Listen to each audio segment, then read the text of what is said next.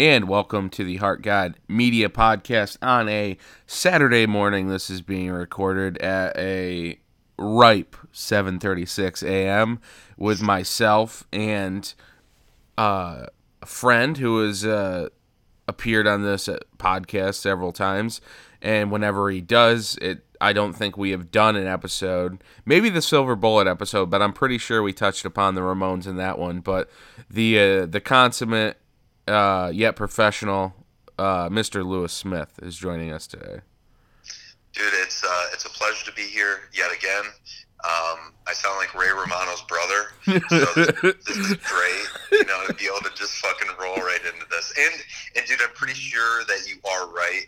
Um, I think we like touched on in that Silver Bullet episode. I think we touched on it. Like somehow we like meandered our way into like you know we brought it up kind of thing. Like we started talking about Ramones somewhere in that fucking podcast. But but anyway, thank you for having me back. I'm fucking super jacked to talk about this, man. Oh yeah. So today, if you haven't uh, been able to tell, uh, we I am 100% deceiving anyone that is searching this podcast or searching anything CJ and or Richie Ramone related because the title of the episode is Richie and CJ Ramone parenthesized live and recorded. So that sounds maybe possibly like they're on this show. They unfortunately are not, but um, we are going to be talking about Richie Ramone and CJ Ramone. Obviously, we've covered the Ramones extensively. We covered pretty much their entire discography and the history of the Ramones. Uh, we talked our, our favorite albums, our favorite songs from each album. Uh, I mean, we've we we've ran, ran the gamut, and it just was not enough. So now we are covering two members that are, without a doubt, vastly uh, underappreciated and overlooked sometimes. Not by us, but perhaps our peers and, and fellow Ramones fans. But uh, today we're going to shine some light, especially. Uh, you know, we meant to, we were meaning to do this episode since we had both had a chance to catch CJ Ramone and Richie Ramone this past year. I had previously caught in C, or Richie Ramone a few years ago. You had previously uh, caught CJ Ramone a few years ago, and this summer we we flip flopped, and you finally saw Richie, and I finally saw CJ. So now this episode is uh, more than merited at this point in time. Oh, absolutely. And I and I think what what even is way cooler about that is we got to see both of them in like what was it? It was like like two weeks or a week. Like it was days, right? Like we flip flopped. We saw them. Wasn't fucking. I think uh, CJ was on like the 14th or 15th. it was like within like a two week span because we saw CJ in like the middle of August and then we saw Richie on the first of September. Yeah, yeah, that's dude. That's what it was, and that's and that to me, in and of itself, just the fact that like it was it was my first time seeing Richie, it was your first time seeing CJ, but also because it happened in such a short, like the turnaround time was such a, was so short, and Oh, it's Kismet. we and we both went to like we went to those shows together. Like that, I don't know. That's just that's that shit's wild, man. that's great. I mean, especially doing being able to say like obviously you and I being the biggest Ramones fans that each other know and being able to say, "Hey, within a 2-week span together we went to uh, a CJ show and then a Richie show and saw those songs played live and and we were able to enjoy the music once again by guys that were in the band and I mean helped write some of the songs and, and were there and and are part of that history and are Ramones despite what anybody says anybody with a wig um Marky shot boom um vulture, man. uh but yeah i mean it, it was super uh it was super important as far as like my music uh show going um career if if that's uh the way to put it. Um because they are you know you're talking about three of the last surviving members of the band. And we have recently you know we've saw too i've seen marky but he was playing with the misfits so i haven't really seen a marky set but for some reason these two shows were super important to uh to see and and we're gonna we're gonna dive right into it so talk about the first time that you saw cj you saw him in vermont right Yeah, so he played up in Vermont at Higher Ground, and he played in like their little lounge area, which isn't little. It's it's a it's a pretty decent sized room. Um, if I were to like compare it to anything, I would say it, it's it's semi comparable to like Lost Horizon, minus like the little pit area in front of the stage. Okay. Like it's it's a, it's a room basically, um, you know, bar in the back, etc. But um, the set was fantastic. Uh, he he obviously like he went on and played like an amazing set that feature predominantly like you know Ramones covers. He did it was on that American Beauty tour, um, so that was kind of the the material that he was playing from his original repertoire. Um, it was really interesting because I had a moment. I know I've told you about this, but there was a moment when he was like kind of calling out to the audience, which it, I will. Uh, here's another thing. It was sparsely populated, so there was maybe maybe 30 40 people that had showed up and it's a pretty big room. You definitely could have put like 150 maybe 175 people in there. So it wasn't a packed show but it, it was super intimate. And there was one point when he called out to, to the audience the members being like hey he's like what do you guys want to hear? And i was like play the crusher. He's like yeah i'm not going to play that. And like at the at that moment it was like it was a little heartbreaking because i'm like fuck, dude. Like, I have this guy, you know, that I fucking worshipped in a band that I've worshipped, and uh, I'm like, you know, straight up being told like, shut. I'm shut down at that point. Oh yeah. But but um, so the, the sets played, etc. He gets off stage um, during their last song. He's like, hey, you know. Anyone wants to do shots? I'm going to be at the bar. We're going to sign shit, whatever. Like he was super humble. Um, I got to meet him. We took a shot together, and I had said to him, like, I was like, "Hey," I was like, "So I was the asshole that said, uh, you know, play the crusher," and he explained it, and I thought it was interesting. Um, I can't remember if we brought this up on the other podcast, but I don't give a shit. I'm just going to say it again. Um, he explained, he's like, you know what? He's like, I like playing Ramones songs from a time period that I wasn't part of. And I would be I, I would like to see other people, if they cover Ramon songs, to cover the songs that I wrote or helped pen when I was in the band. So that's that was kind of his explanation. I, I found that to be, I could live with that. Yeah, that's you know, that's more than acceptable and understandable for sure. Right. He didn't like straight up snub it, being like, "You're a dickhead. I'm not gonna fucking play that song," you know. But um, but dude, the set was great, high energy. Um, he was beardless at that time, or relatively beardless. Okay, he had some stubbly going on, but not like you know old man CJ like he's looking now. Um, but uh, but no, he was he was super humble. Um, you know, I had I had like a uh, I had a patch that I had bought at the New York State Fair, fucking at least fifteen years ago. That was a um, you, you remember like back towards uh, like State State Fair Boulevard, there was like they would they put up like tents and shit. Um, it was at the very edge of the fair. Oh yeah, I know uh, exactly what you're talking about.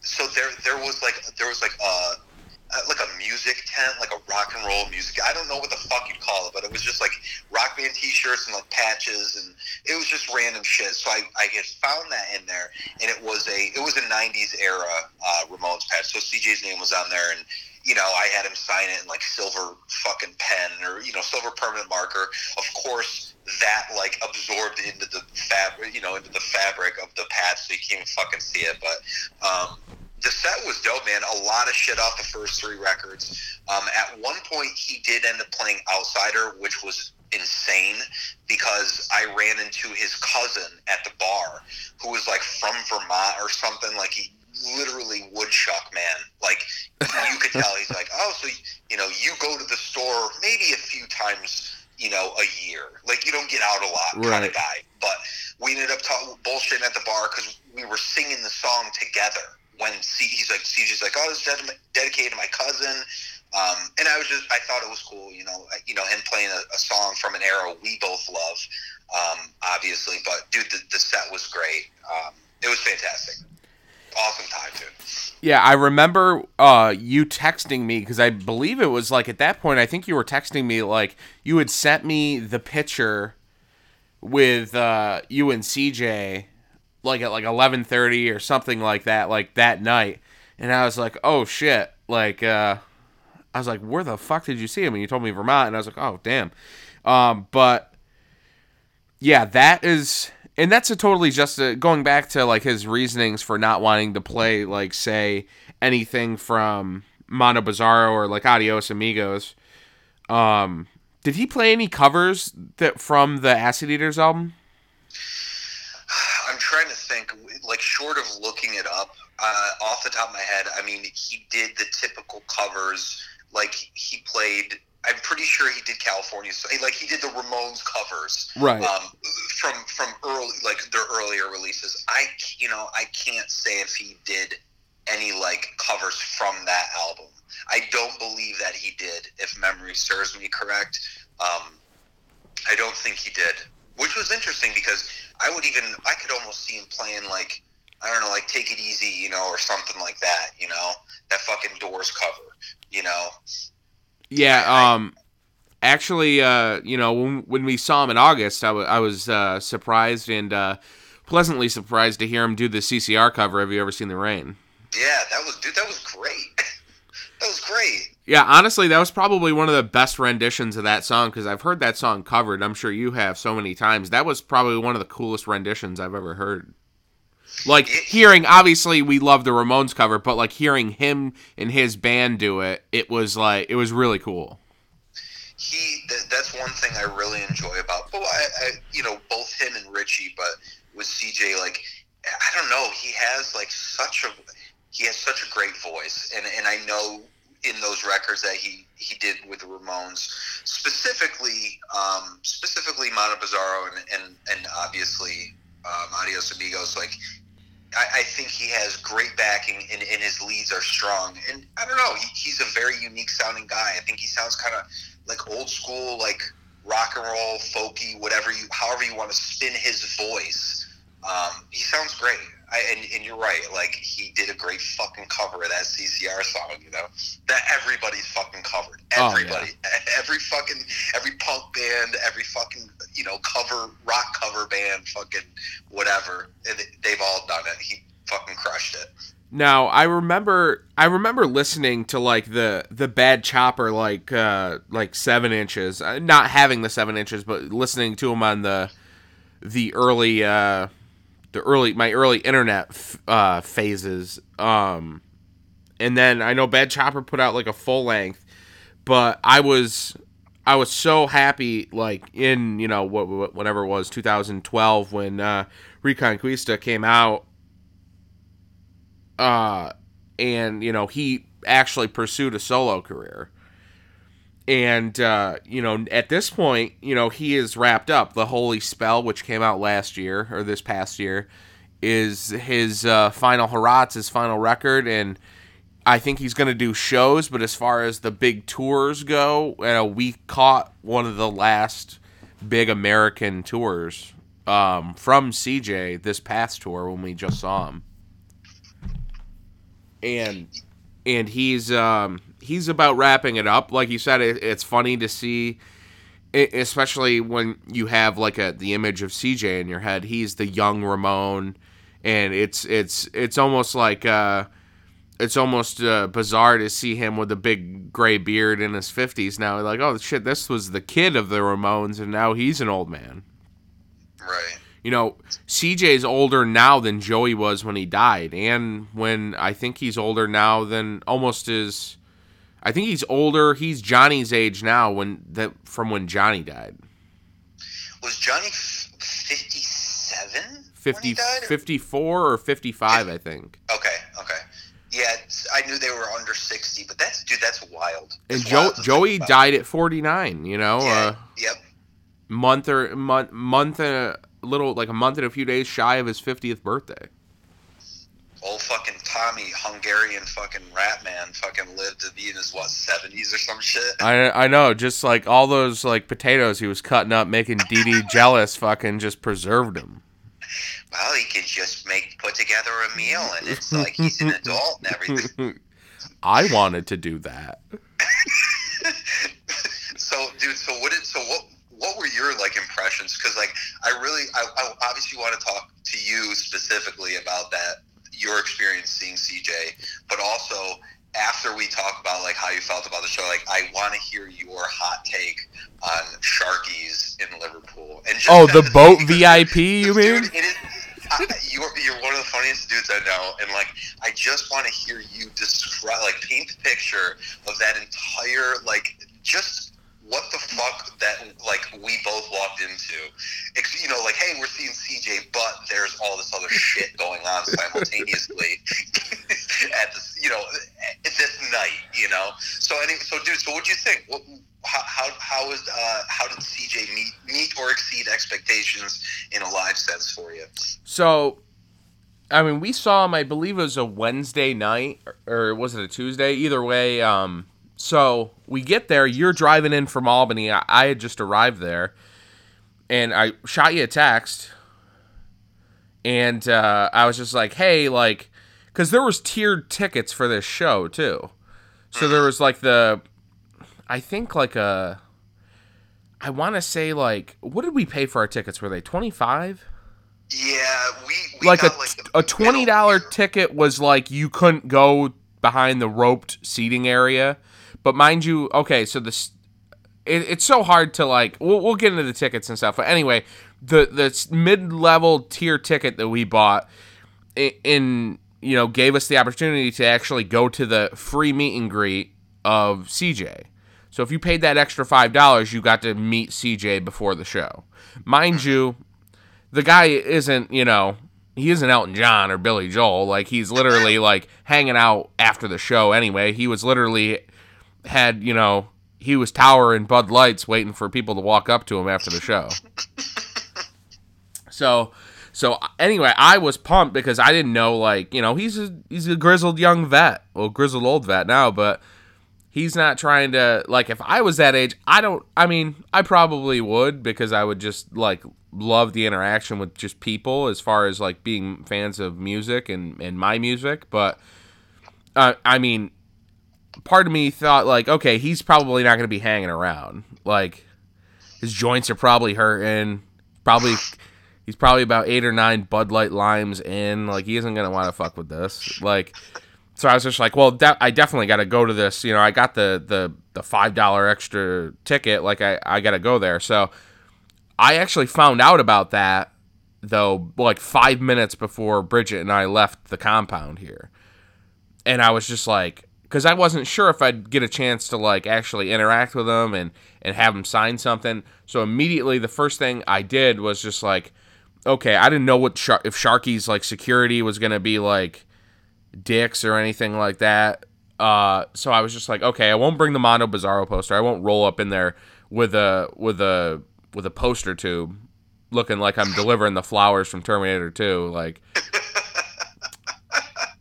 but I was like, I was like, but I, I'll bring the the the VHS CD uh, box, the cardboard box that holds the "We're Out of Here" last live show box set. I'll bring that to sign because that's cool, and that's kind of like CJ's gimmick too. Like you know the Rat Fink, uh, you know guy on the front. Like I was like, that'd be cool to have him sign.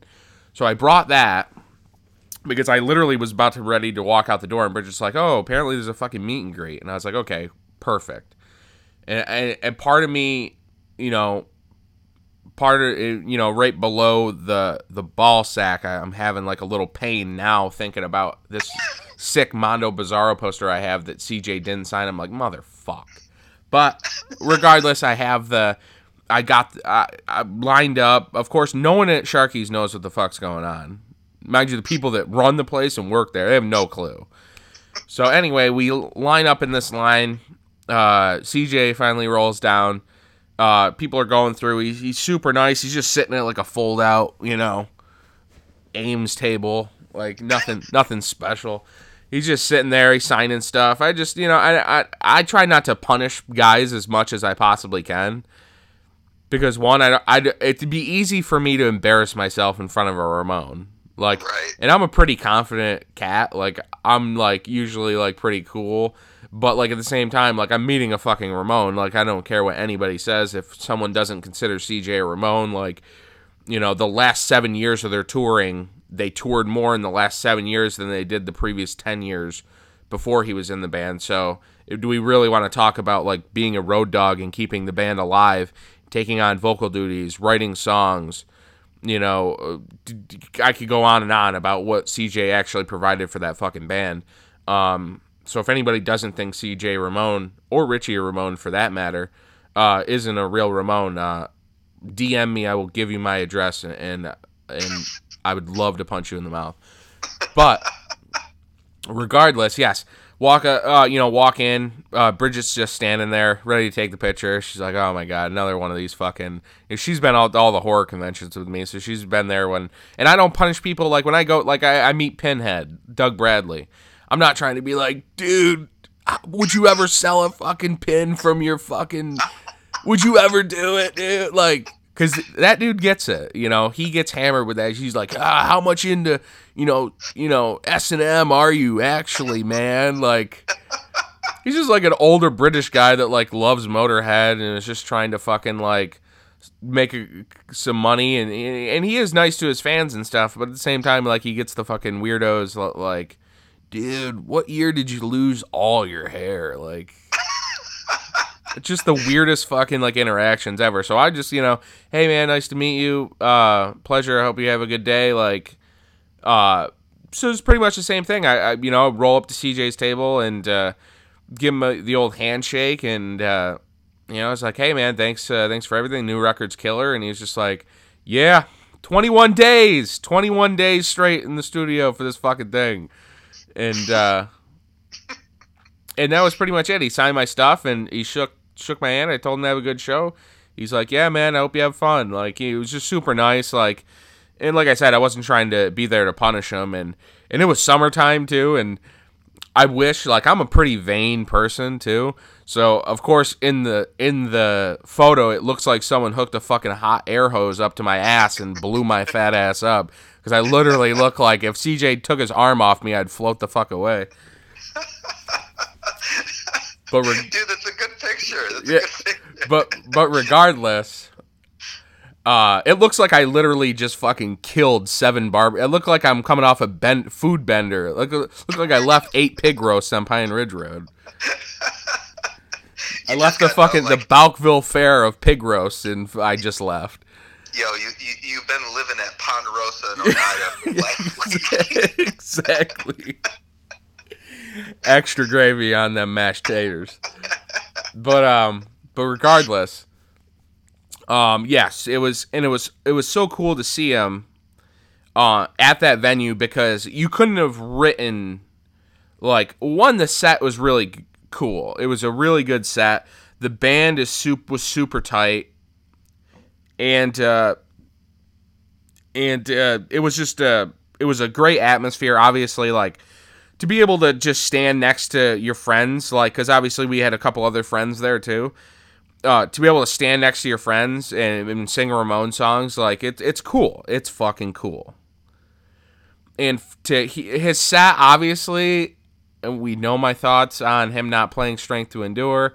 Really wish that would have happened. I actually, in hindsight now, I probably should have said something to him when I met him. Be like, listen, I know it's probably, and it's not in the set list. You haven't been playing the last few cities, but can I can I do anything to sweeten the fucking pot here? Can we get fucking strength to endure slipped in? and I, you ain't got to pull out like an old song, but I I understand like he probably played that song from like 1992 to 1994 every single or 1996 every single show for like 4 or 5 years. But enough time's passed, man, and he, I think he played it for when he, you saw him in Vermont. Um, his uh, yeah, I, I believe you are correct about that. His um, his setup there, um, I think that was like one of.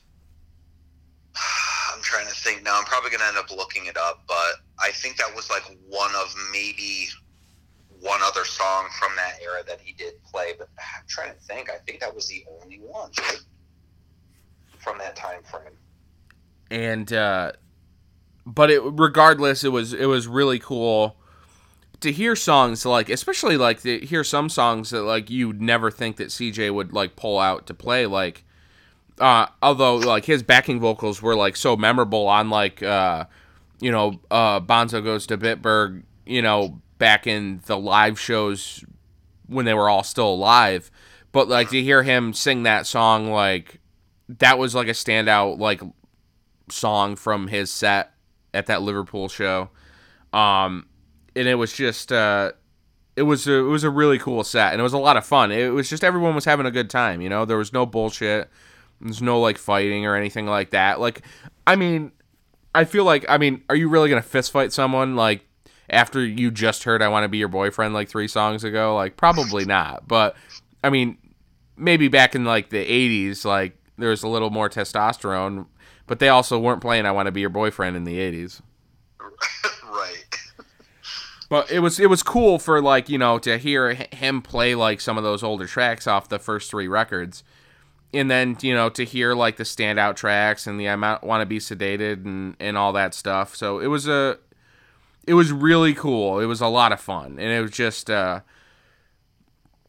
But the venue, I feel like the kookiness of the venue just made it feel like it was the fucking mental hospital from psychotherapy. Because we roll up there big huge stage. The stage is facing towards like the road because this is an outdoor venue. Mind you that's something we haven't mentioned yet. We saw this was an outdoor venue in which we saw cj right. So this big huge stage the front of the stage with the big fucking like bud light banner that they that they had on there and all this shit is facing this way but there's a fucking cornhole tournament going on in the front of the stage so obviously, being really making sure they don't lose their buck anywhere. Inside, they had fucking trivia night. So they got trivia night inside, in front of the stage where the band's supposed to be facing and the show's supposed to be, where all the room for the people to be is are, is designated. They have a motherfucking cornhole tournament going on. Literally, and not just like two cornhole stations, legit like 18 cornhole stations. Dude, there were 36 people throwing bean bags yeah. at fucking coals of wood. And dude, not to mention that, in the front and side, the other, the front of the venue and the other side of the venue, there's a fucking volleyball tournament. Yeah, we had a volleyball tournament too. simultaneous. This is all happening at the same time. So, like, I know you had gotten there, you know, half hour, 45 minutes b- before I did, whatever. I roll in and I just see movement. There's just, there's fucking bean bags, there's volleyballs. It's just, there's noise and people fucking everywhere, dude. It was chaos. And at first, I'm like, when I roll in with my brother, I'm like, holy shit, dude. Like, this is crazy. Like, wow, Syracuse fucking showed up. And then it's like, we're walking up, and I'm just like, there's a lot of people standing in front of the stage playing fucking cornhole right now. um, so this is a little weird. Uh, I figured we'd be standing right in front of the stage. Nope. Uh, yeah, dude, it was a it was a bizarre ass fucking setup, and dude, and not only that, but I love how they they they made the tiered ticketing system, but it was like there was chairs from like a banquet facility, like th- those were the seats in front of the side stage combined with like the weird shitty like it was like baling twine. Like you would you would like put together a bale of hay with the ropes. Like they weren't real ropes separating the sections. Yeah they literally turned everything on the stage to stage right like the right side of the stage stage yeah. right. And they just played off the side of the stage which is fine. Which is fine. It was uh, it, it accommodated for what it was worth, and it made the show I think a little even cooler, uh, albeit kookier. Um, altogether ooky. If you're an Addams family, uh, Addams family mark, but uh, but a tiered ticketing price of twenty dollars, you don't get behind the baling twine. Twenty five dollars, you do get to sit in the the fake velvet banquet seats that are four rows deep, and then there's a big space between the fucking the stage and the baling twine. Um, the, the fucking rusty rail uh, seats. so, and then if you wanted the luxurious fifty dollar ticket, oh. you could stand on the boat. It was a boat VIP ticket. Watch the show from the boat. Mind you, the fucking Onondaga Lake, I couldn't, you know, John Elway couldn't fucking hit it like with a football. Fucking, it, it's forever away. So the boat is sitting on grass, and when I say I use the term boat lightly, Dude, that's that's loose, loose boat. that motherfucker capsized back when Reagan was in office. It fucking literally had about six layers of fucking algae on it. One's been outlawed in fucking 36 con- of the continental states. It's sitting in, you know, probably half a football's field away from the front of the stage, in which the band isn't even facing, so you wouldn't even see any part of the band at all if you were on the VIP $50 ticket boat seating. I was just like, because honestly, I was just like, do I like when we were buying tickets? I I remember texting you. I was like, hey, I just grabbed my ticket. So it's there's three different tiers of tickets. I just got the twenty five dollar ones because it said like you know value or they had like the value seat and then the premium seat and then the VIP boat seat. And I was just like, I don't know what the fucking VIP boat seat is. I ain't trying to be like sitting uh, restrained on a boat anyway. Like I'll get the twenty five dollar ticket, like, and you know, I'll probably be this close to the stage as I possibly can with that. Not knowing that a boat that's literally sitting on land,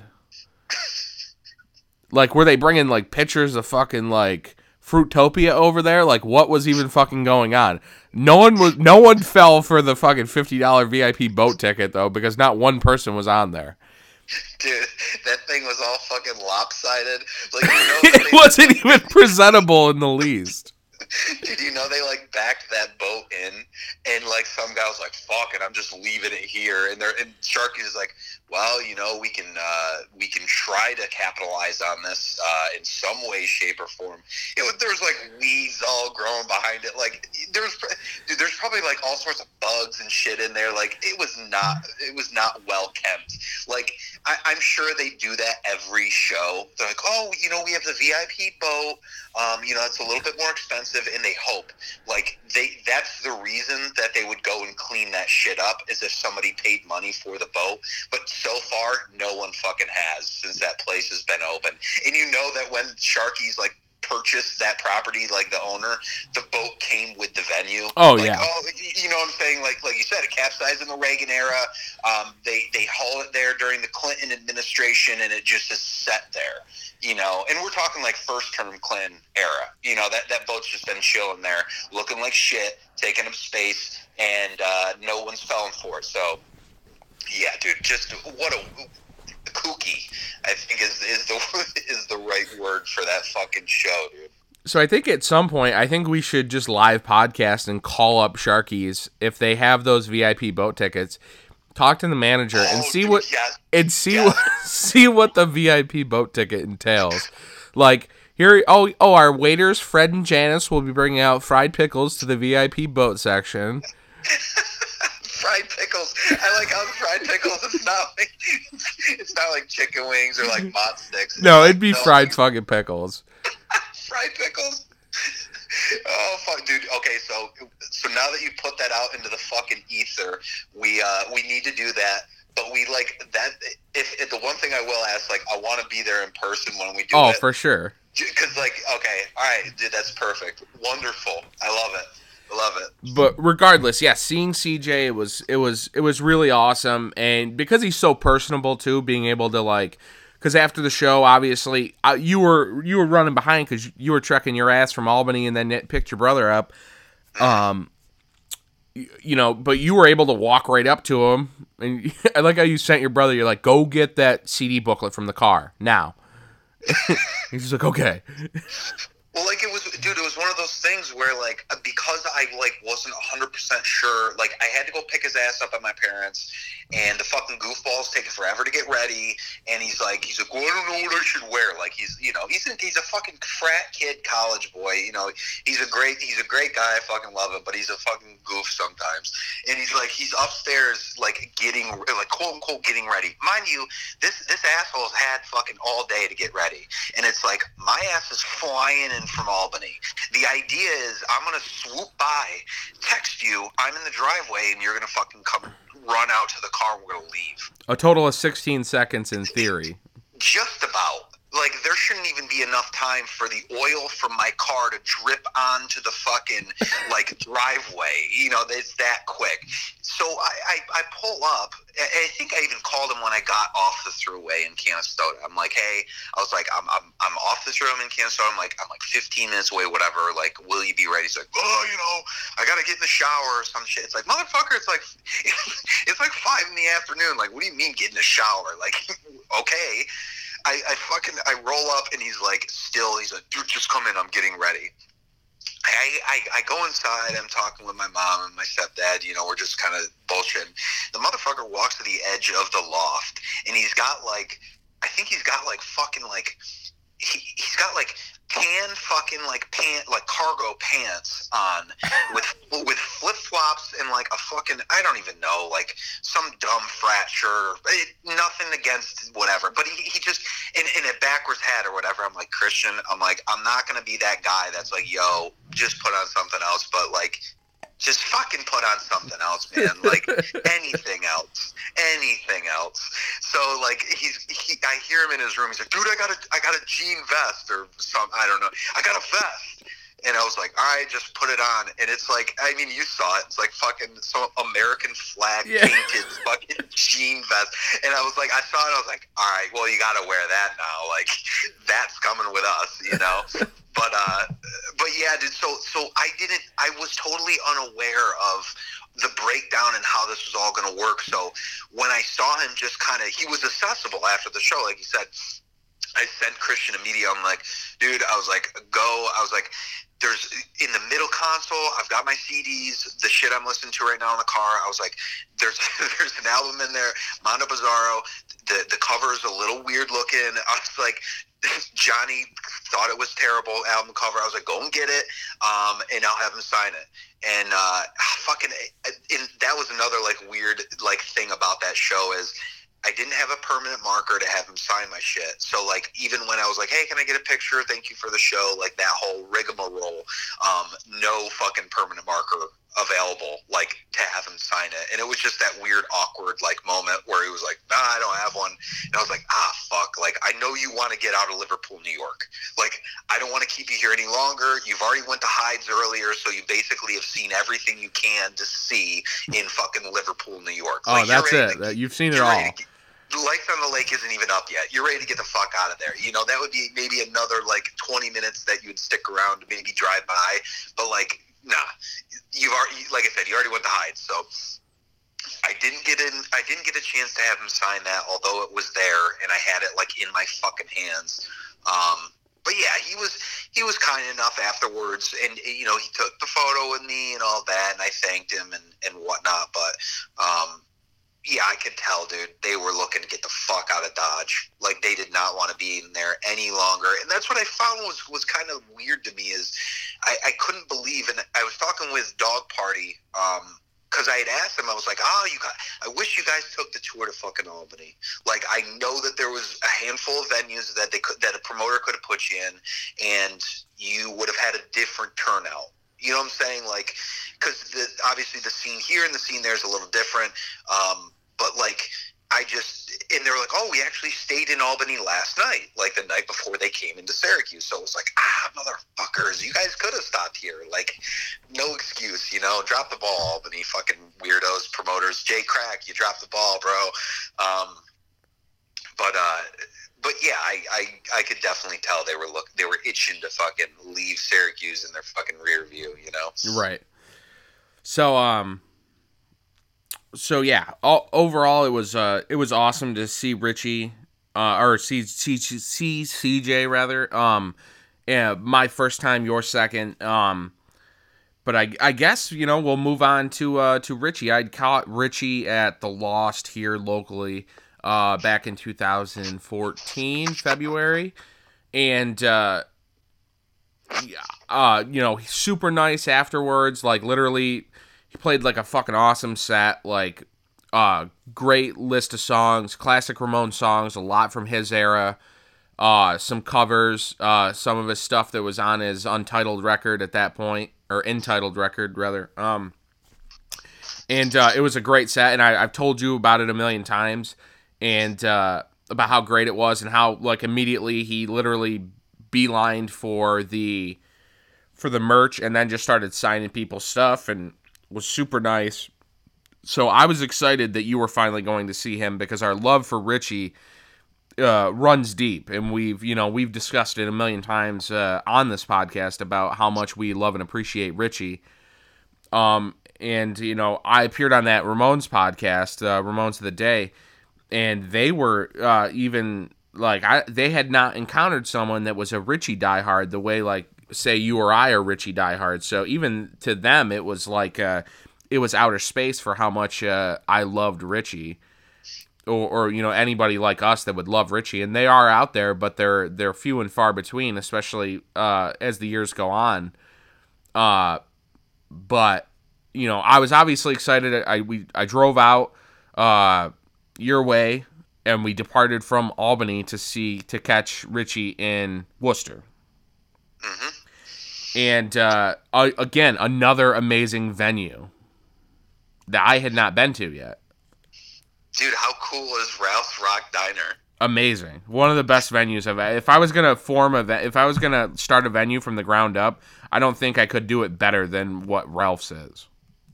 So, so it's it's I, I just very very briefly because again, you are the master of setting the scene and painting a picture. Like, I need to hear your hot take on this venue. Like rolling up to the venue because like the same thing for me when I went there because the first time I went there was actually I'd only been there I think maybe once or twice prior or twice yeah it was twice I had been there twice prior to this I believe at that point it was um, A queer show, right? queer queers and uh, Teenage Ball Rocket I saw out there and I immediately T- TBR was the first show I saw there and uh, it, same thing after the first time I was just like wow I fucking love this venue this is one of the coolest places I've ever fucking been like it's I can't so so I want to hear your hot take on it briefly just describing this fucking venue So we literally, Richie couldn't have picked a better time to. So we roll in.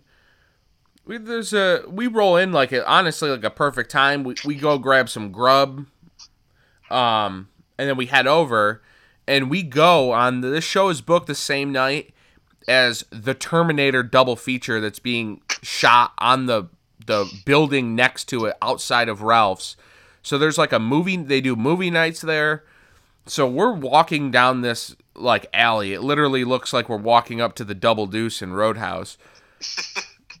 and it's completely dark. It's with two buildings literally like down like a wide driving driveway, gravel like alley and back in it sits Ralph's where there's no real signage that you can see. There's no like nice beautiful neon sign. There's just like a little like red dimly lit Ralph's diner like so we walk in there, of course, uh, as fate would have it, of Terminator double feature is upon us.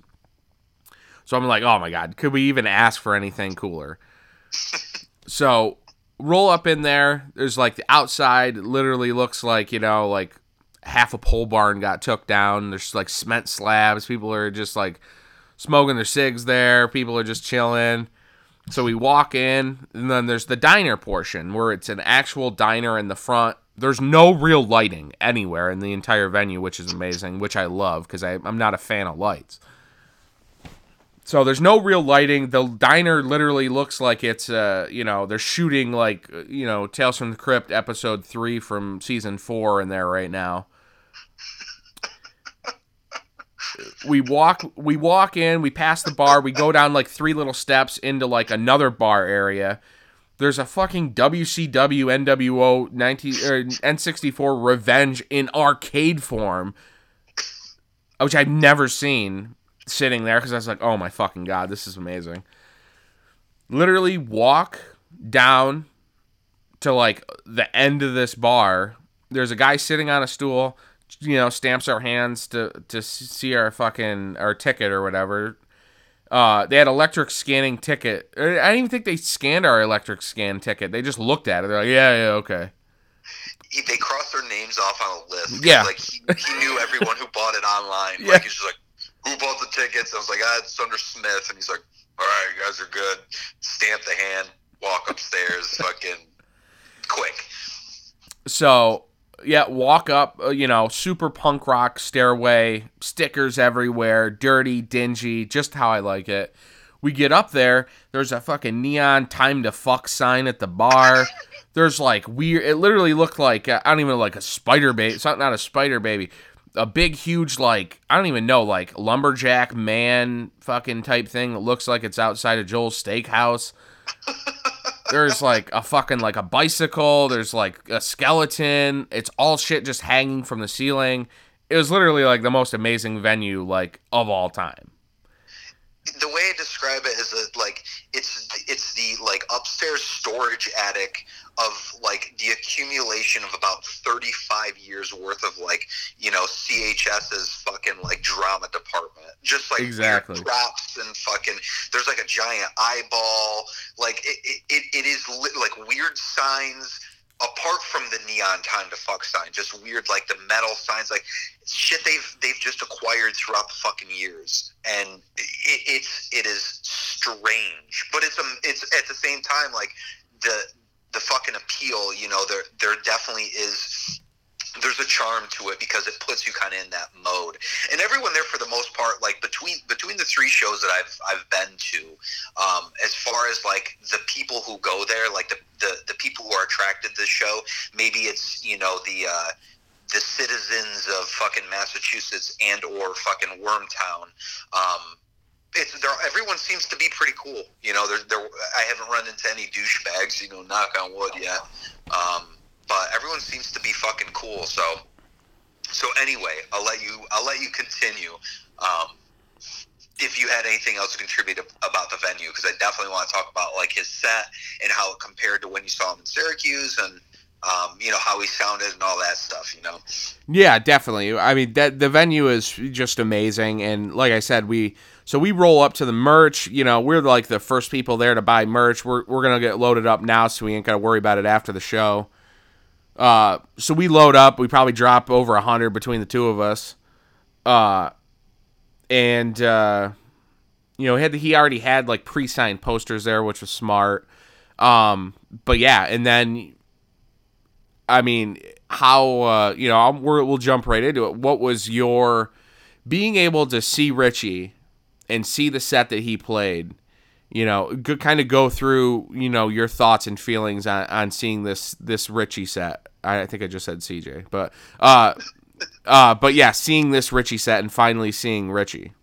So it was it was surreal. Um, it, it, it was really weird to me that every member, I think besides Tommy and we'll say maybe Mark, um, I don't know about John. I think he's mid level, but um, everyone's a fucking monster. They're all tall as fuck, dude. They're they're they're huge. So to see him in person on stage, not only towering over the audience, but switching between singing lead vocals front frontman style and then going behind the drums and singing frontman style multiple times throughout the, the set was incredible. Uh, I, I don't think I've ever seen anything like that in general. He, he had fucking high energy the entire time. Um, for for a guy that's definitely well into his fifties, maybe even I mean, yeah, I think he's I think he's at this point. I think he's in his early sixties. I think he's sixty one or sixty two. Okay, um, I mean, just tireless, you know. And as far as like the song selection, um, I, I fuck it. so chasing the night. I know we've talked about this a little bit. That that's one of my fave like tracks. One of I use that term very loosely, but to to have him sing that, play drums at the same time, like it was just it was wonderful to be able to see that. And and what I also like too is he didn't stray away from like getting directly into the audience's face.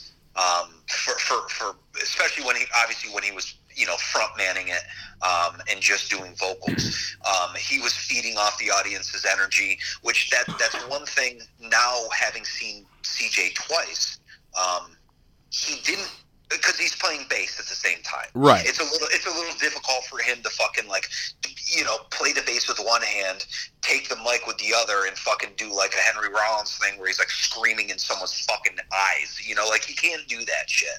Um, but but Richie for for for a man in his sixties, uh, you know, a, a, a, Ramones like to see him do that shit, hand off the mic, um, you know, and let let people kind of take the vocals. Like it's just fucking, it was unreal. It was it was just creepy to see him singing over us. Like it was it was amazing, dude. It was so great. One dude like one of the best shows fucking uh, just in general just that I've ever been to like it's fucking easily easily top 10 fucking best performances man just high energy the whole fucking time and he brought it the dude kicked through his bass drum at one point they had to fucking repair it on stage like holy fuck man talk about energy high fucking energy the whole time. It was amazing.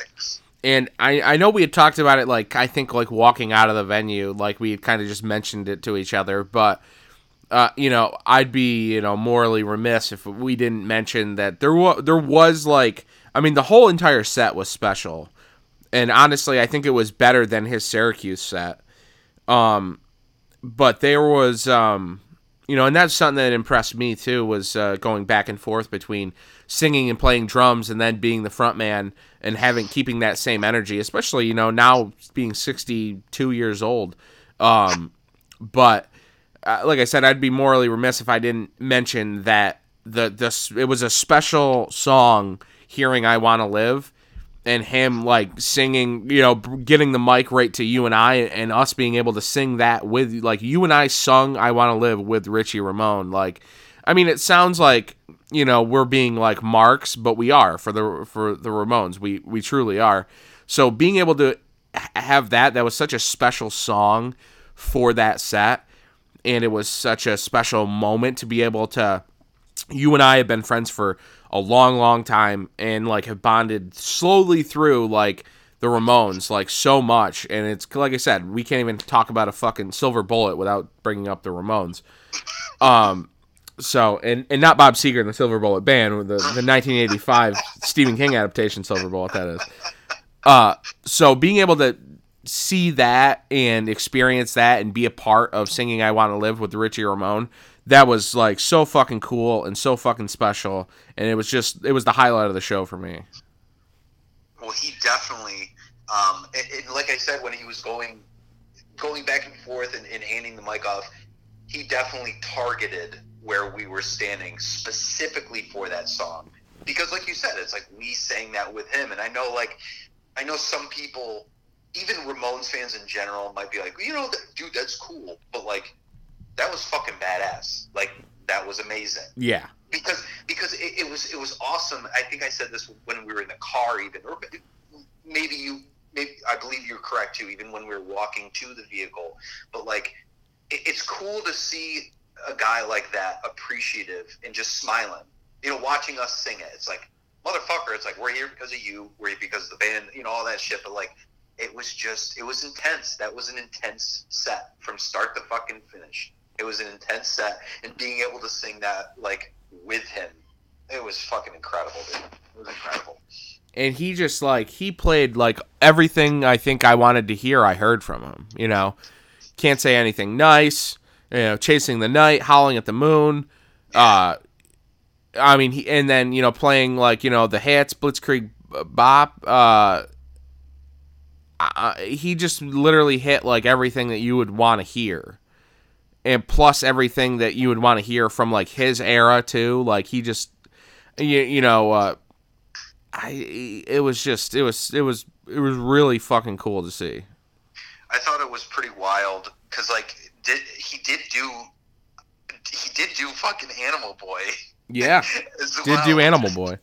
it's just that was, and I know we've obviously we covered that like on the podcast, but um, I've I've definitely had a little bit more of an appreciation for that. Just as an aside, because I know I think initially I had said like you know the tracks on those the tracks that are good are really good. The tracks are you know a little weaker are weaker, but um, overall I think it's it's it's not a bad album. I, I don't think I ever thought it was a bad album, but um, I've gained m- much more of an appreciation for it, and now even more so having seen him live um, and, and getting that full experience. It's like, yeah, I can obviously I can still dig this this album. Um, So, dude, so I wanted to ask you because I know that you're you're a Depeche Mode guy, dude. So, what did you think of his cover? Like the first time you heard it, and then seen it being performed live. So when that second um that second full length of his came out, I was I immediately saw uh you know cellophane. Uh immediately saw that they did enjoy the silence. Huge Depeche Mode mark. I was so pumped to see that and hear it, and I love the recording of it. And then the live version of it was even better than the recording, and it was just so powerful and so awesome. I, uh, I I like to how he has you know obviously he has one of his uh, his bandmates or whatever. Didn't that guy that was playing drums, his basically his drum tech and the other drummer, did he not also play guitar for a handful of songs, or is that somebody else? Because I know he had kind of this like besides the bass player. Um, everyone was pretty set, right, in, in the instruments that they were playing, and maybe it, well, the other no, dude, he had a guitarist that looked like he was straight out of fucking like L.A. Guns or something. Yeah, right? uh, GG like, Sleaze, he is yeah, his name. Yeah. dude, that guy. Talk about creatures. Holy fuck, dude! I, I love seeing those guys too. Like even whether it's walking around the venue beforehand or whatever, it's like, yep, you you play in a band. Uh, you, you stick out like a sore thumb. That fucking like fucking mop a hair on your goddamn head. Like it's like 2019. And I just I love seeing that shit because we got some dudes like that out in Albany too, where it's like, huh. It's like, all right, so dude, what do you do during the day? You know. he he actually he's been in a few different bands as far as the touring member, and and that guitarist is actually from the um the Texas. Uh, area. I think he's from Dallas, I want to say, or maybe San Antonio. Um, but he's actually he's played with a bunch of different bands and stuff. Um, so I like half recognized him.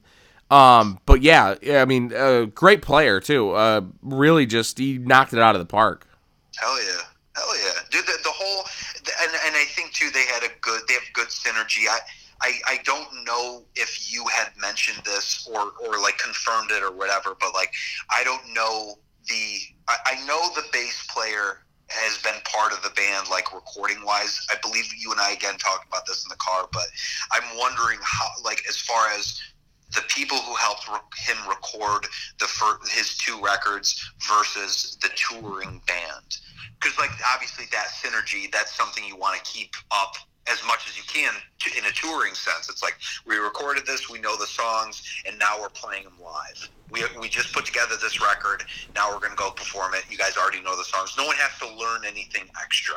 You know what I'm saying? Right. So like, so I, am I'm, I'm I'm wondering how much crossover was there, but no, dude, the set was fucking the set was fan fucking tastic, and not only that, it's like for me, I know you got to meet him at, at, the Syracuse show, and, and obviously you got to see him again like after the show and all that shit. But but just seeing him and, and having that interaction and just fucking fucking tall motherfucker. this like oh yeah. Oh, very nice. Yeah. it's beautiful. or whatever the fuck he said. Because they had that fucking Too Tough to Die promo that uh, yeah. like, we're, we're those assholes, like, bringing, like, records. Oh, like yeah. you said, like, poster tube. It's just like, I, I, I did see people kind of bringing stuff, but I, I don't know. I didn't, I saw, I saw people having him sign his shit like we were like those guys are like we're gonna go out to the like the the dude working the doors like ah, motherfucker these goddamn New Yorkers are going out to their cars again. Probably thought we were fucking like smoking dope or something. It's like nope, we're going to get these things that we brought with us. Yeah, you know to have them signed. Yeah, uh, what was your thoughts on actually meeting him? Uh, you know, because he he was obviously exhausted because he's sixty two year old uh, man I I was I was very impressed to see him out there, and he was just super like super humble, but what I noticed because when he walked out from his little green room, I noticed that he kind of was like staying there. Like we were like one of the first, maybe what, like five people that actually got to be like, "Oh, hey, uh, Rich, like th- thanks for the show, great work." Um, I-, I thought it was great because he genuinely looked happy You know, and he might oh, have Oh, been yeah. hitting. He might have been hitting For his little sure. vape pen. You know, smoking a little weed. I'm sure he was. But but as far as like as far as like him being appreciative, like he genuinely looked happy to meet everybody and and shake their hands and fucking take pictures and have them sign stuff. Like that to me, like that seals the deal. Like as far as like this makes the show, because obviously the performance, the setup, the venue, um, you know, the set list itself, like everything was was perfect. But then that capped it all off. It's like you're not that guy that's just there like fuck when you know when the fuck we getting out of here? I gotta be in connecticut tomorrow wherever. I gotta be in fucking rhode island tomorrow. Like he he was genuinely like happy to see everyone. It was wonderful. And meeting him too and because like I, I'm in that same boat too. I, I try not to smother people when I'm talking to them, like pe- people of that stature. You know, somebody that you've you've worshipped and put on this weird pedestal growing up. So it was just like, hey, thanks very much for the music. Like the set was fantastic. This is you know this has been great. And then having him sign something, just the the minimal interaction that I had, it was dude, it was great meeting him. Fucking did not look did not look exhausted. A little sweaty, but did not look exhausted at all. You know. He's just. Maybe- eh, I mean, to to be able to do that at his age, at that level, especially coming off heart surgery too, because this tour was postponed. It was initially going to be like a month or so, like prior or two months prior. I, yeah, I think, dude. I think it was even. I want to say it was even. Was it more than like? It might have even been I think- spring. it I think July. the show was supposed to happen. May, or July or something. And, and it's funny. They, I believe they were actually. So the the show that we saw, we got to see Wimpy Rutherford and the Cryptics. So they did an opening set with him, and originally it was supposed to be um, the show that was back in May or fucking July or whatever, April. It was supposed to be. Um, oh fuck, Danny Vapid and the Cheats, I believe, and Danny Vapid um, of Screeching Weasel fame. I'm pretty sure it, it was some weird. There was some weird tie-in uh, with Screeching Weasel, but I'm pretty sure Danny Vapid. I think it was in the Cheats. I think that's his current iteration. I think he, they were one of the opening bands. So it was interesting to see now Wimpy of the Queers because obviously there's a huge, there's a lot of you know crossover between both Queers and Screeching Weasel because Ben and, and Joe are like really good friends and they've rotated between you know musicians that they played with together and wrote songs and all that shit. But um, yeah, I think I think start to finish, dude, it was just. I'm glad you got to see the venue, and we also. I'm glad we also obviously got to see Richie together. That was fucking. That was huge. That was a big deal. That was a big deal to me. It really was. So, um, so I, I get, I guess, uh, to talk a little bit, uh, to, to cap this off, uh, talk a little bit about their, their, um, both CJ and Richie talk about their, uh, their albums. Um, what are, I mean, for me, I love all four of CJ's records. Um, but American Beauty does stand out to me. Yeah, I, I think I think between the two, as far as as far as the tracks themselves in in how they sound and work together, um, nothing against Holy Spell. I think it's a fucking phenomenal record. But I've noticed he- the the flow of the album, at least for American Beauty, to me, um, it moves at a different pace, and I think overall. The songs from that, especially having seen him on that tour, so obviously the shit that he played from his repertoire was basically that record. Um, and then with Holy Spell on this tour, same thing. You know, it, it, what I think he did like three, like three or four tracks off that. Correct. Yeah, yeah. Um, uh, those are the two albums I can speak to as far as like the material that I like. But I, I have to agree with you. Um, I, I like American Beauty a lot, not just because it was the first time I got to see him like on that tour, but um, you know, having picked up that album, um, you know, at his show when I saw him in Vermont, and then picking up Holy Spell at that show in Syracuse when we saw him. Um, yeah, I've, I've spent a little bit more time with uh, with that record, and I, I think it's it, it, it's it's not that the not that Holy Spell's bad, um, but it's just it moves it moves a little bit more in, into the vein of, of when I'm like, yeah, this is CJ, you know. Yeah. like I do I do love that song. Um, you know that Steve Soto track that he did. Yeah, rock uh, on. You know, yeah, I, I, like that's fantastic. Um, but yeah, but overall, dude, I mean, American American Beauty is fucking really good. I, I'm really big on. Uh, I mean, I love all. I love all the records. I love uh, Reconquista. Uh, I, I love Chance Last Chance to Dance. Dance is awesome. Like especially the track Last Chance to Dance, that feels like something that the Ramones actually should have had in a song. Like that song we should have got out of CJ earlier so they could have played that cuz that is like a a pure gold Ramones track. See, I, I wonder, and, and I'm sure, he, like, if I were to guess, this would probably be something he never really would share.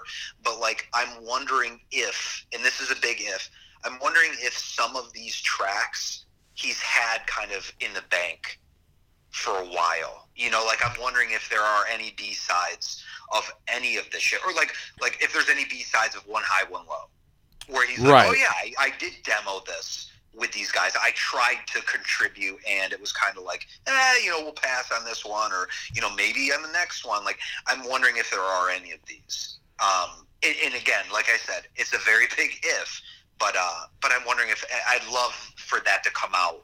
Um, you know, in fucking 20 years or something, when when fucking Linda decides to release her fucking claws from something, and it's like, well, here's a bunch of B-side shit from that era of Ramones. You know, like that would be cool. I, I, I would find that very interesting to hear them fucking demo some of that shit. Give me uh give me some of your favorite CJ recorded tracks off these uh four full lengths. Uh, dude, uh, CJ, you want? So I can. So I will. I, I'll be fucking straight up. Uh, Reconquista and like Last Chance to Dance. Apart from like listening to them digitally because I do not own them, I am not going to be able to speak to those as well. I've done like a couple listens throughs between the, between Last Chance to Dance and Reconquista. I, I like Reconquista.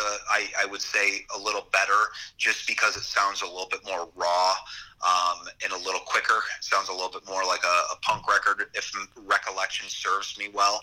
Um, but as far as between American Beauty and uh, and Last Chance or in uh, Holy Spell, dude, I mean, fucking Girlfriend in a Graveyard is hilarious, and Oh, that's one that he did. That, that's that's one he did, I believe, up in uh, in Vermont. And it's just, I don't know. I, I love all that shit. Run around, dude. Steady as she goes, like all that shit. It's, it's. These are these are great fucking.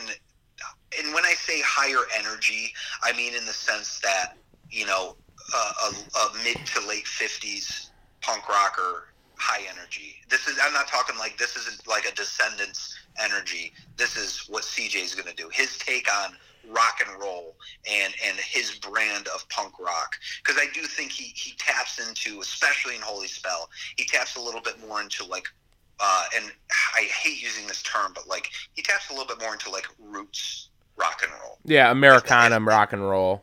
correct. Whereas whereas American American Beauty that's it, it obviously there's a lot of those elements but he still keeps some teeth to it you know like Right. let's go let's go is a rock and roll song at its core it's, it's a straight up fucking stripped down rock and roll song and uh I love hearing that. I love hearing that on the record. Seeing it live, "Let's Go" is just like that's fucking yeah, fuck yeah, you know. Yeah. Uh, some standout tracks for me, uh, because I I do. Uh, I've spent enough time with all all the records. Um, I, really like Three Angels from uh, Reconquista. Um, obviously about Johnny, Joey, and Dee. Like that was just so so cool. It's a nice little tribute. Um, and I was I was a really big fan of that one. Um. As far as uh, last chance to to dance, I love the title track. I love uh, Mr. Uh, Kalashnikov. Uh, those are just like standout tracks. I just love those ones so much. I think that they're he just they are really solid records. Um, American Beauty, uh, Run Around is such a fun fucking song. Uh, like you said, Girlfriend in the Graveyard is another one. Uh, uh, Be a Good Girl uh, and Moral of the Story were, were two tracks too that were like back to back tracks that I that I love um, from American Beauty. And then uh, Holy Spell, uh, One High and One Low is like such a fun opening track. Um, and then I'm trying to think, uh, like stand up. Uh, I do like and blue blue skies. Blue skies is definitely my favorite off that uh, record. Uh, just like a cool, cool pop punk rock song. I love it. Yeah, his because he also he definitely did he so he worked with Bill Stevenson from Descendents on that on Holy Spell, correct? I think I remember seeing him in the studio recording it. Maybe not. I could be wrong about that, but I know because it was released through Fat Wreck Chords, and I know it. I, I'm pretty sure that like Descendents, like their last uh, their last record, and they did subsequent re-releases. They're with Fat now too. Um, so I'm wondering if Bill Stevenson, uh, the drummer from Descendents. I'm wondering if he had anything to do with that. So I'm pretty sure I saw him some studio like photos with him sitting there doing some mixing or um, doing some editing. So it's cool that you know, obviously to to cap off his solo career as he had you know explained in that uh, podcast that you had sent me to listen to um, you know he made the announcement like you know this is it as far as cj ramone solo is concerned doesn't mean he's going to stop playing music but um, you know as far as his solo stuff like that's it you know Uh, uh, as far as um, as far as uh, you know his solo stuff, yeah, I I know he toured with the Aquabats uh, a bunch. I I do hope that him and Richie do get together and do some shows as uh, you know the you know just paying tribute to the Ramone songs. I would love to see them both like playing together Ramone songs. Oh yeah, and, and right now he's actually in the midst of a tour. Um, well, I use that term loosely. I think it's like a series. It's a string of like four or five like Christmas shows. Um, he's been doing, and he did it before too with uh, Me First and the Gimme Gimmes. That like Yep. rock punk rock cover band uh, super group or whatever. Um, so it's cool to see him still doing that because that looks like a lot of fun, you know. And I think at this point, like he's obviously always had fun, but this is a different thing where it's like I get up there, I play fucking cover songs of rock, pop, country, whatever. I do it with a punk rock flair. We dress up like fucking like seventies fucking lounge singers, and we. Get, get a little shitty, get a little tipsy, and fucking have fun with it. You know, like Hell good, yeah. good, good for fucking him, dude. You fucking deserve it. You deserve it. You know. So what from the Richie the two Richie records? Uh, what are some of your favorite uh, tracks? So like obviously like Braggadocio is fucking great. Um Oh yeah, oh yeah, oh yeah. Love it. dude dude hearing the story in that Eric Blair interview, I'm pretty sure it was in the Eric Blair interview, Yeah. where he described I fixed this. Like he described what that song is about. I'm, I think it was from there. Um, that weird like tour manager he's like, "Oh, I fixed this. I fixed this." Yeah, like, oh, it's so. Like, fucking good. dude, hearing the song, you know, obviously accompanying that, um, it, he, I just, I like the fact, like, he is, he does such a good job of pulling from his like weird experiences, because like you know that that song in particular, um, is something that like his touring band and like his tour, you know, his touring musicians, like that is an inside joke. And I love that. I love that he's worked that into a song because, like, when he wrote it, he was probably like, "Dude, let's fucking write a song about fucking Flawed or whatever his name is." You Yeah. know, like our touring guy. Like, I fixed this. Like, it's just that's that is fucking hilarious. Um, yeah, definitely, definitely those two tracks. Um, so what is it? Entitled or yeah, Yep. entitled. I have not spent a lot of time with. I think I listened to it digitally. Um, so I, I, I can't even fucking like pull a fucking track out of my ass right now. And I know you're gonna mention like two or three of them. Be like, oh shit, yeah, those. Um, but he, yeah, from from from those definitely Braggadocio is fucking hilarious as fuck, and uh, I I just love my fixes. I think it's fucking it's great, and uh, Pretty Poison is that that would Oh, great song. one. That is an I- older song. That was a song he wrote during the Ramones that he never used. No shit. Yep. See, in that to me, like that could easily, I could easily hear Joey crooning over that. Like that's Oh, a yeah. Ramone, that's a Ramone song. Um, yeah, dude, those three I think for me on, on that record are, are standout because Pretty Poison, you know, you can the, the way he delivers the lyrics, obviously, in his in his strange way of doing so, but it's just great content. It's fucking, it's relatable. You know? Exactly. It's relatable. So um so tracks uh, from Entitled that I mean the, the he obviously does like some some you know rehashes like Smash You, uh, I'm Not Jesus, Humankind, um, and those are awesome. And on the vinyl, if you can pick up this vinyl, please do it because he re-records uh, somebody put something in my drink, and that is a is an awesome re-record. Um, but from Entitled, uh, I really like uh, take obviously without, saying you know Smash You, I'm Not Jesus, Humankind, which are obviously songs I love, but uh, Take My Hand is really uh, really good, and uh, Forgotten Years is really good, and Forgotten Years is almost like I think I don't know if it's like what he's actually talking about, but it really. I, I mean I don't I think it's just a bunch of things that he's talking about because I think it's like you know when he's like not in the Ramones anymore and he's like a you know a forgotten guy or I don't know if he's, you know, when he was in the Ramones and like people kind of glaze over his career in the Ramones and he talks about that that era of the Ramones being forgotten, but if anything, I hope uh, us uh, screaming "I want to live" back to him. I hope he knows that that era is uh, alive and well in our hearts and definitely not forgotten.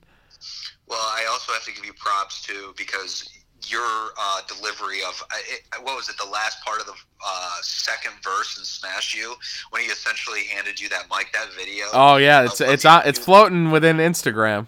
Dude, it's fucking spot the fuck on, dude. It sounds so fucking good. Well, By spend half our life singing them. We got to know something, right? it just sounded, dude. It sounded fucking great. So I got did awesome because he knew, like I said, he was working the fucking stage. He knew who was singing. Yeah, exactly. He knew, he knew which people or which little gaggles. I um, knew who the true fans were. I knew I knew who they were. Dude, so, so I could I could I could I could sense them is what I could. uh shit. So Uh, but yeah, off uh, cellophane like braggadocio is just so fucking fun. Pretty poison. Uh, just really cool. And he actually put out a he actually put out a, a track said uh, called "The Last Time" about the his father dying. That was really fuck really cool fucking song. Uh, and that was just like a single, and it was really cool. And he did play that when we. Yeah, he it. did. Yep. Because he had said it. I, am pretty sure he had said. You know, this this song was written for my father. Or, you know, he had some explanation. Maybe he didn't, but like I I, I remember him saying something. Um, on stage about like kind of addressing it a little bit. Yeah. Um, which has got to be rough. But yeah, dude, fucking great track, great track. He has the ability to be intense and fucking you know lighthearted all at the same time. Yes, exactly, exactly. But uh, yeah, that just about does it. But I mean, we can't really stress enough how much uh, we love both uh, CJ and Richie. I mean, Richie is obviously probably uh, just as overlooked, if not more, than CJ, and uh, they shouldn't be because they're amazing musicians, amazing songwriters, amazing contributors.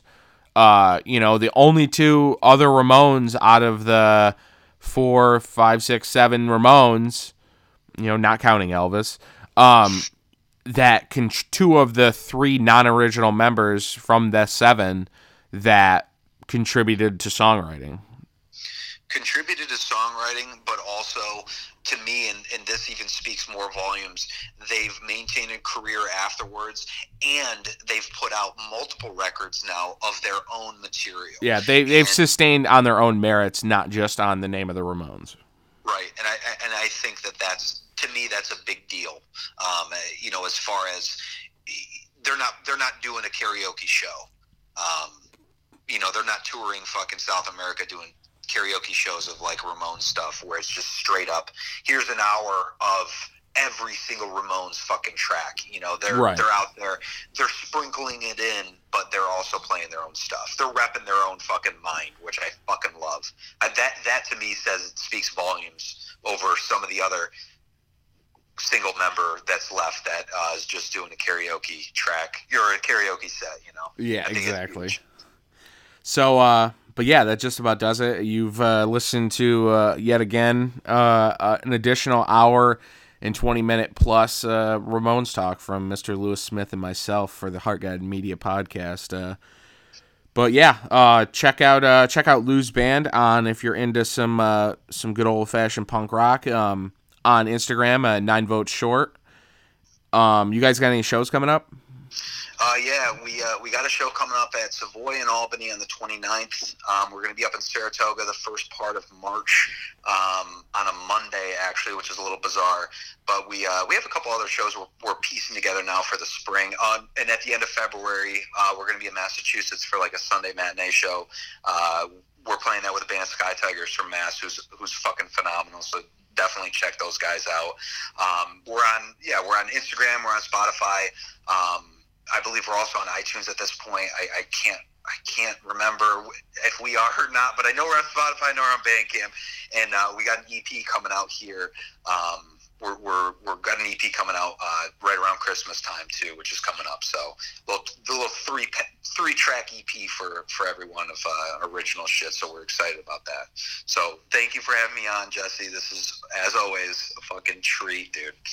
Always, man. Uh, and yeah, if uh, if you've listened to this and dive back into our additional hourage of uh, Ramones talk, um, check out some CJ and some uh, Richie solo tracks uh, because there's definitely a lot in there to uh, dig in and enjoy. So, uh, once again, thank you. It's Heart God Media Podcast. Find us on Instagram and Twitter at Heart God Media.